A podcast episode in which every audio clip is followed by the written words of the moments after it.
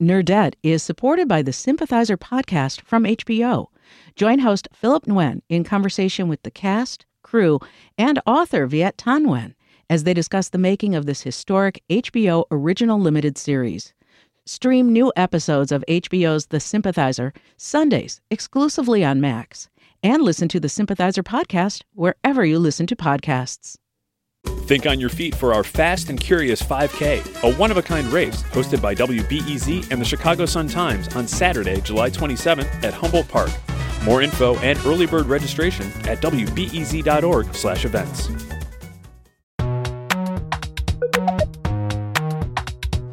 You have to listen to guys go on and on about how they're turning their Twitter feeds into blogs, their blogs into books, and their books into Twitter feeds.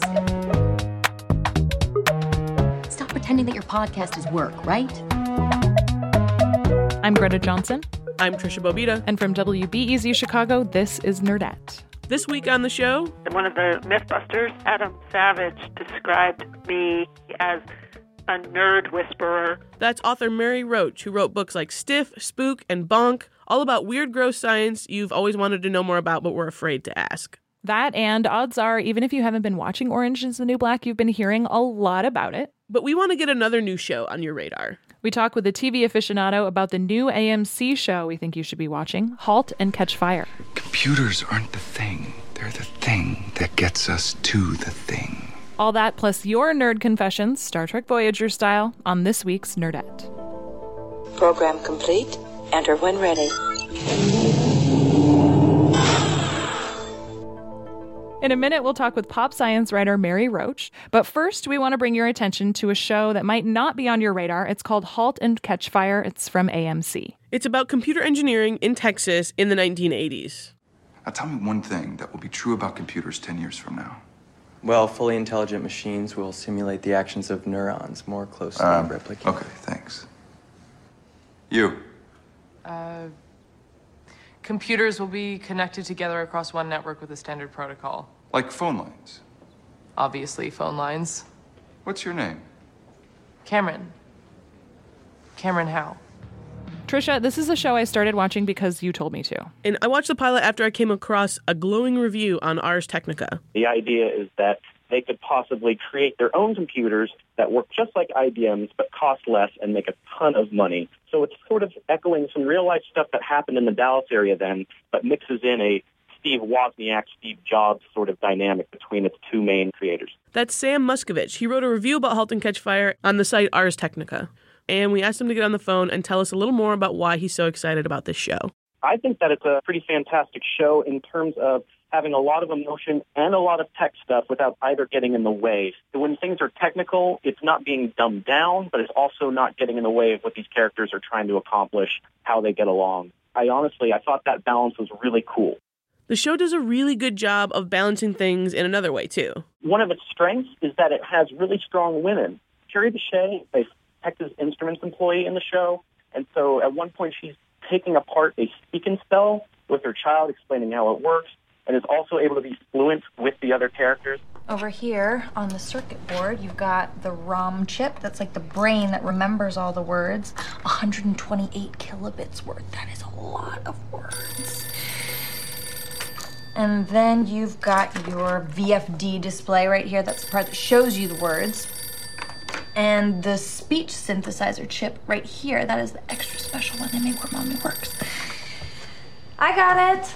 Which I have to say is the best passing of the Bechdel test I've seen in some time. Totally. Mother daughter speak and spell tinkering? Sign me up. And there's also Mackenzie Davis, who plays sort of a punk rock engineer, and she adds this sort of early 80s punk aesthetic to the proceedings.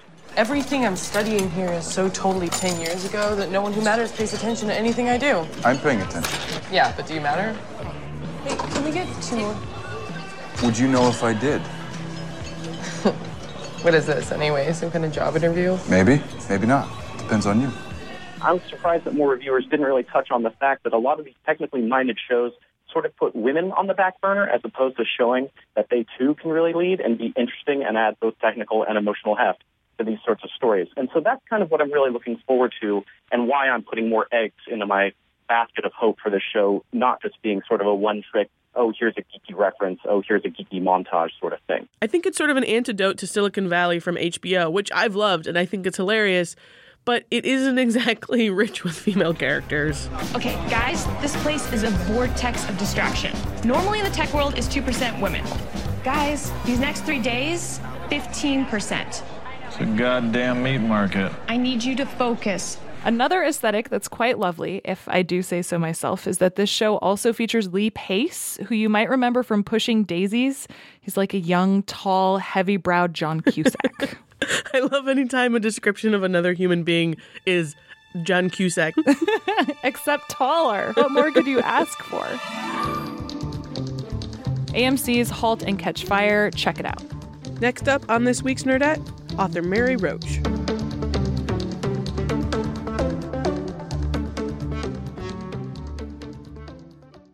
Nerdette is supported by the Sympathizer podcast from HBO.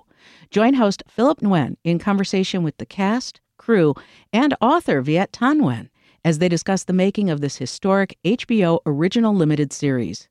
Stream new episodes of HBO's The Sympathizer Sundays exclusively on Max, and listen to the Sympathizer podcast wherever you listen to podcasts. Think on your feet for our Fast and Curious 5K, a one of a kind race hosted by WBEZ and the Chicago Sun Times on Saturday, July 27th at Humboldt Park. More info and early bird registration at wbez.org/events.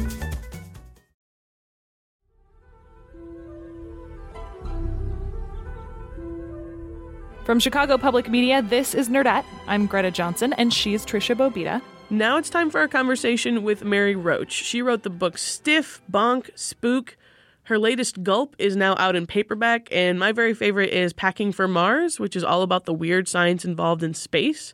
And really, all her books are about weird, gross grown up science. To a certain extent, you can even call it popular science because really what Mary is doing is asking herself a question that I think most of us usually has and then going out and investigating that question. I first heard about Mary Roach from my mother, who's also named Mary, weirdly enough. And what Mary does is essentially first person adventuring through science. The idea is she wants to know about what happens to your body after you die or why our digestive system is the way it is. And then she goes out and explains it not only in a really in depth scientific fashion, but also kind of hilariously. It's this beautiful combination of really well reported and researched, but also kind of disgusting and hilarious. My mom was so excited to hear that we'd be interviewing Mary that she even had a question that she demanded I ask. So you can hear that in this interview too. So, Mary, I've heard you say that the cocktail for your research is science, history, humor, and grossness. And I just wondered, were you always interested in the gross? A lot of us, I think, were told to grow out of being interested in some of those bodily functions or to not find them funny anymore. But it sounds like you rejected that notion. Is that fair? Yeah, I think it's always good to be in touch with your inner 12 year old boy. I don't know, I like the shameless honesty of it. And I guess I don't particularly care what most people think of me. I think again, I'm kind of tapping into something that most people are fascinated by, but they just don't really want to go out in public and make that known. So instead, they read my books. so it's almost like the increase in popularity of ebooks is for like the benefit of 50 shades of gray and then your books because no one can judge right who knows yeah, what they're reading nobody can train. see the cover what are you reading um you know nonfiction. Nothing. Nothing. Science. Yeah. One thing that your fascination with gross things kind of reminds me of is that my mother has always been really excited about mold formations. I'd be a little kid and we'd be cleaning out the refrigerator and she'd find something really old in the very back and kind of pull it out and be like, oh, check this one out. And now, as an adult living alone with a kind of grody refrigerator, I'm so grateful to have that sense of just like, wow, this fuzzy white stuff on the end of this cucumber is fascinating. It's a mold garden. Holy, yeah, yeah, yeah. I, mean, I remember those project that I don't know what grade it was when you get the petri dish with the weird diarrhea colored stuff, agar or whatever it was, and you would do the little zigzag thing. You go into the sink or the bathroom, and you you know get some bacteria in there, and then you like put it on the little petri dish, and you'd put it in the incubator. The incubator would also have that weird, clammy, horrible smell. You take it out, and you're like, "What's growing?" And that was science, but it was also just really gross fun, good gross fun. A lot of what you do with your books is sort of present this world to people who otherwise might not have considered them to the detail that you're really looking into them. And I was wondering, you know, in terms of your research, what percentage of what you're doing is just asking dumb questions on purpose? Sure, it's asking really common questions that you know a lot of people it wouldn't occur to them to ask, or they wouldn't think it was seemly it's questions that seem weird until you kind of think about them and you think, well, probably most people have wondered that at some point in their lives, but just didn't really give voice to it because it would make them sound like weirdos. I love in, I think it might even be in the introduction, at the very start of Gulp, you say that you live for the single minded men and women who tackle questions no one else has the courage to think about or ask. And I love that in your work you find these scientists who aren't maybe the ones who are great at talking to the public. Not everyone can be as smart as Chris Hadfield and make it accessible to an eighth grader. But your job is sort of to translate for a lot of these folks who've spent their whole lives studying one very odd specific thing that probably nobody asks them about at dinner parties anymore. Because the question of what do you do is maybe an intense answer. How do you find these people and how do you draw them out and get them to make their work more accessible so that you can give um, it to an audience? Yeah, one of the Mythbusters, Adam Savage, described me as a nerd whisperer, yes. which I quite liked. But I think it's just I have a kind of uh, maybe a sense of affinity with people like that because I get really excited about real, you know, like you with the mold in the refrigerator. You geek out over science, and when you find somebody who can answer these questions and who has this area of expertise, like, my God, there's somebody who knows every possible thing about spit. You know, this woman who works in a lab and P.S. is beautiful and Italian. To spend an afternoon with someone like that is just such an appealing way to spend time. I don't have to really draw them out. I think they just respond to curiosity and enthusiasm, whoever you are, if you're curious about their work. Like you said, these are people who their spouse, their kids, their friends are really tired of hearing about it or they're not interested or they feel a little funny bringing it up because it's gross. So when somebody says, wow, I want to hear all about what you do, it's so cool what you do, people are like, oh, yeah, really? Great. And uh, it's the easiest thing in the world. There's no trick to it. That's beautiful. I love it. The nerd whisperer is something that I would put on a business card if anyone ever said it about me. Yeah, you should tattoo that somewhere, Mary. there must be some pretty incredible topics that you've maybe like started to research and then realized wouldn't make a good book, but are still super interesting and weird. We were wondering if you could tell us about any of them. Surprisingly few things I've gone very far down the road and then rejected. I tend to eliminate things pretty quickly. And people will write to me and go, "Oh, you should do a book on skin," which is really interesting and maybe, but it's a little, eh, you know, a little confining. Um, uh, or it's literally confining. yeah, it is. It's literally a little confining. Yeah, or drugs and alcohol. People are always telling me that for some reason, or sleep, and they would be really fascinating, but they're too much internal states, which are hard to write about. You know how you when somebody tells you your dream, it's so dull. You just like stop talking, stop now. that you know how how do you write about sleep in a way that's varied and fascinating and keep people reading? Packing for Mars. Originally, I had this idea to do a book that had to do with human guinea pigs and people who experimented on themselves historically and also people who make a living as guinea pigs, but it was too narrow. So what I did was take the thing that got me interested, which was the bed rest facility where people sign on to stay in bed for three months, which is an analog a way to simulate zero gravity and look at the effects of it. That's sort of initially what I found fascinating. I was like, oh, what could the book be that would incorporate this? And I thought, oh, well, duh, space the bed rest program was in the news recently, and it's just so fascinating. I wonder if you can explain to our listeners a little bit about what it is that the headlines sort of had fun with it on a lot of different sites. They said, you know, basically NASA will pay you very well to lay down and watch Netflix for however many months. But there's more to it than that, and it doesn't sound so fun once you get into the details. Well, when NASA has a need to know what does being weightless do to your body and how can we counteract that, your muscles and your bones waste away, deteriorate because you don't need them because you're floating. If you lie in bed without getting up for three months, you're going to start to have some of the deterioration that an astronaut in zero gravity would have. So that's what they do. They have people come in and get into bed, stay there for months, and they can play video games, they can watch Netflix, they can be on the computer. They have a special thing so they can sort of see it in front of their face when they're lying on their backs or whatever which is very, very appealing to certain kind of um, slacker video game addicts. Oh my God, they're going to pay me seventeen thousand dollars to just lie around and play video games and watch TV. But in fact, it's very uncomfortable. Your back hurts for the first couple of weeks. You have to use a bedpan for everything, and that's very uncomfortable and awkward.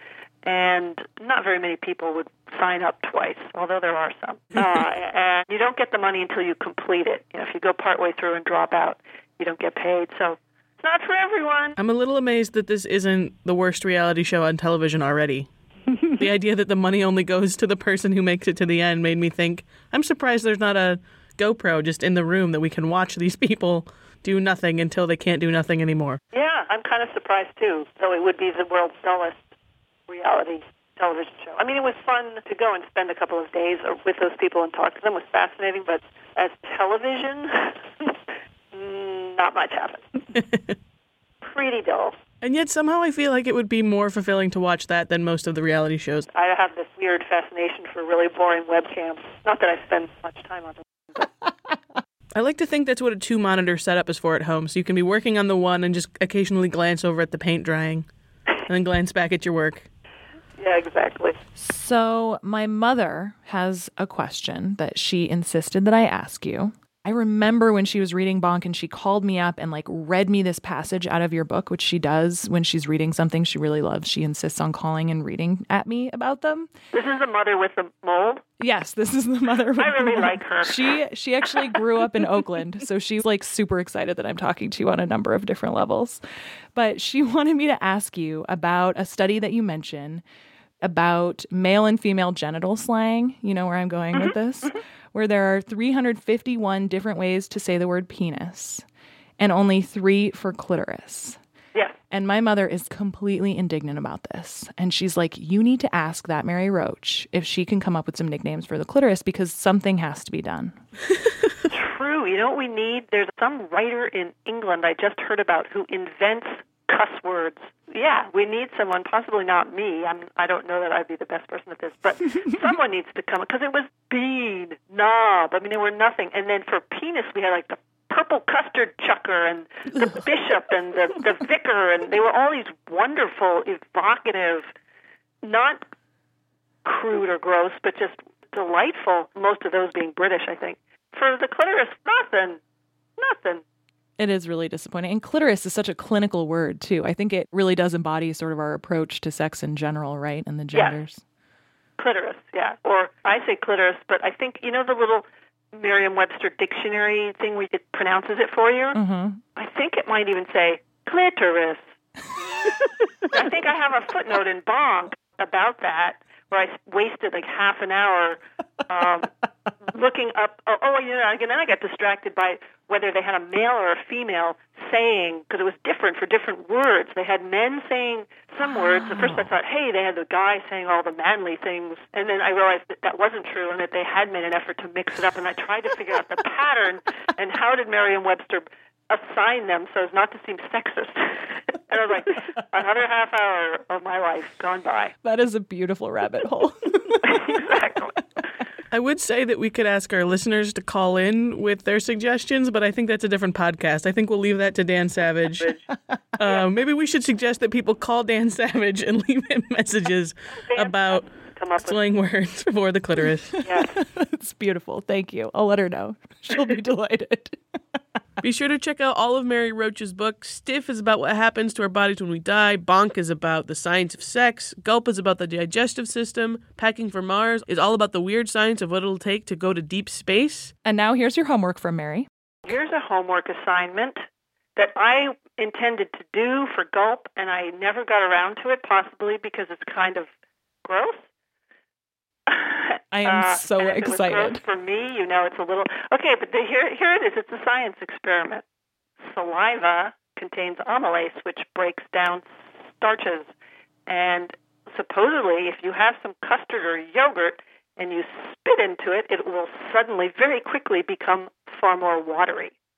And I never did this. I saw some film footage of it, but I was like, I had on my to do list for a long time spit in custard. and I kept transferring it from one to do list to the next. And I never did it because it's kind of gross to spit in your custard. I don't know if it works with yogurt, but you could try it. So there you go. Spit in your food and see what happens. There you go. yeah, my mom's going to be the one spitting for sure. well, she's my kind of gal. oh, man. Well, Mary, thank you so much for talking with us. We really appreciate it. It was too much fun. It was very fun. Thanks so much for including me. Saliva secreted from the salivary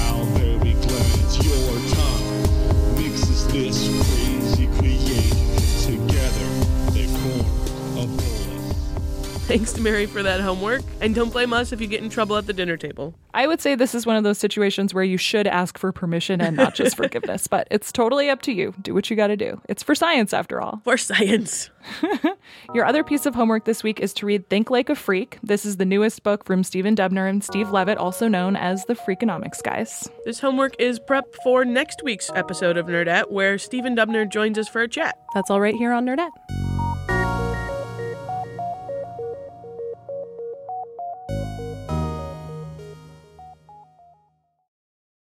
Listen.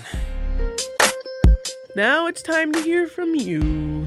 These are my confessions. If I'm gonna tell it, then I gotta tell it all. Damn near cried when I got that phone call. Nerd Confessions. My nerdette confession is that I stream school board meetings for communities that I've never even lived in. All right, goodbye.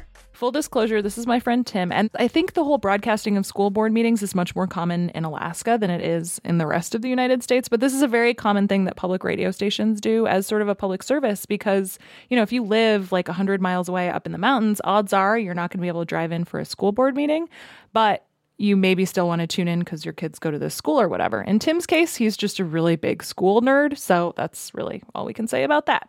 I was on the other side of this equation when I was in high school. I worked for our community access cable TV station, and one of my jobs was recording all of the school board meetings, running a board, filming the meetings, tearing it all down, and going home again.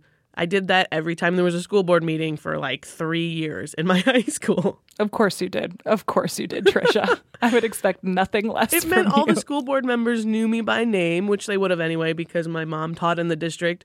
But I got to go to all of those school board meetings, and I'll be honest, I don't think I paid as close attention as Tim did, and I was the one filming them, not the one streaming them. one more nerd confession for you. Hi, Greta and Tricia. This is Caitlin. My nerdette confession is that when I was in middle school, I was a huge Star Trek Voyager fan, and in particular, Captain Janeway fan, of course. You can try and stop us from getting to the truth. But I promise you, if you do, I will respond with all the unique technologies at my command. Janeway out. And so I used the, at that point, still fairly new internet to find out Kathryn Janeway's birthday, which is May 20th. And my best friend and I decided that we were going to throw Captain Janeway a birthday party as an end of school kind of treat. So we made Kathryn Janeway a birthday cake, which in my family meant carrot cake with cream cheese frosting. And we ate carrot cake on the deck for Captain Janeway, the two of us. And then we had a sleepover and spent the rest of the night writing Star Trek fan fiction. And I still really love Voyager. And of course, I also really love Kate Mulgrew on Orange is the New Black, my new nerd obsession. Might not look like it, but there's rules in this place. The most important of which is the second you're perceived as weak, you already are. So that's my nerd confession. It was really good cake, and I really hope that Kathryn Janeway in some other parallel universe enjoyed it. I sure did. Bye. I love this so much for so many reasons, but mostly because if you're going to have a non chocolate cake, it should be carrot cake with cream cheese frosting. I love it too because now I know what Janeway's birthday is, and we can celebrate it next year because she's a Gemini. Call us at 312 600 5638 to tell us about when you were at your nerdiest. Everything from epic fails to humble brags are welcome. 312 600 5638. Call us and we may play your nerd confession on next week's show. Or just say hi. We love voicemails. Extra special shout out this week to Comic Nurse. She didn't call and leave her nerd confession, but she drew hers as a comic, and I wept tears of beautiful, happy joy when I saw this. It involves the Bee Gees and a nun, and you have to check it out. It's on our Tumblr, nerdettepodcast.com. You can follow us there for lots of nerdy musings and links all week long. know your eyes in the morning sun. I feel you touch me in the pouring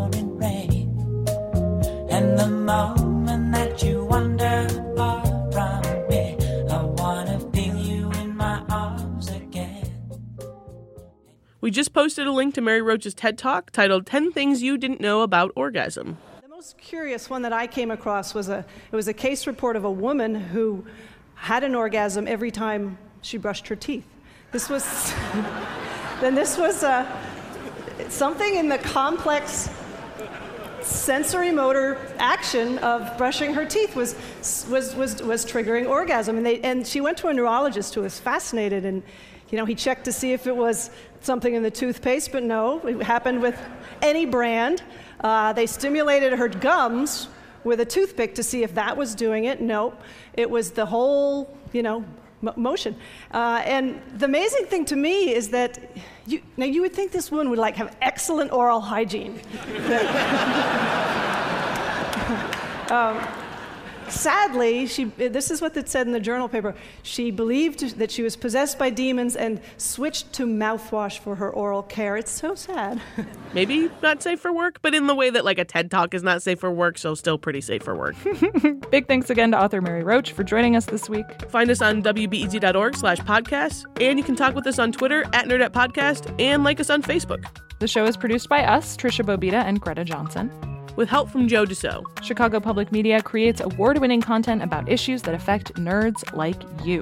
More information is available at chicagopublicmedia.org. Thank you for listening on iTunes, Stitcher, or SoundCloud. Throw us some stars, leave a review if you're feeling generous. Like Blue Tofu One did on iTunes. Thanks, Blue Tofu. Is it safe to eat blue tofu, or is that a sign that something bad has happened? I'm not really sure. It seems like maybe something bad would have happened to your tofu if it turned blue. Yeah, speaking of fridge mold. Our theme music is New Old Toys by Poddington Bear. Do your homework. Do your homework.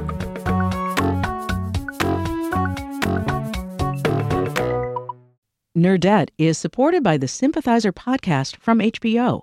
Join host Philip Nguyen in conversation with the cast, crew, and author Viet Thanh Nguyen as they discuss the making of this historic HBO original limited series.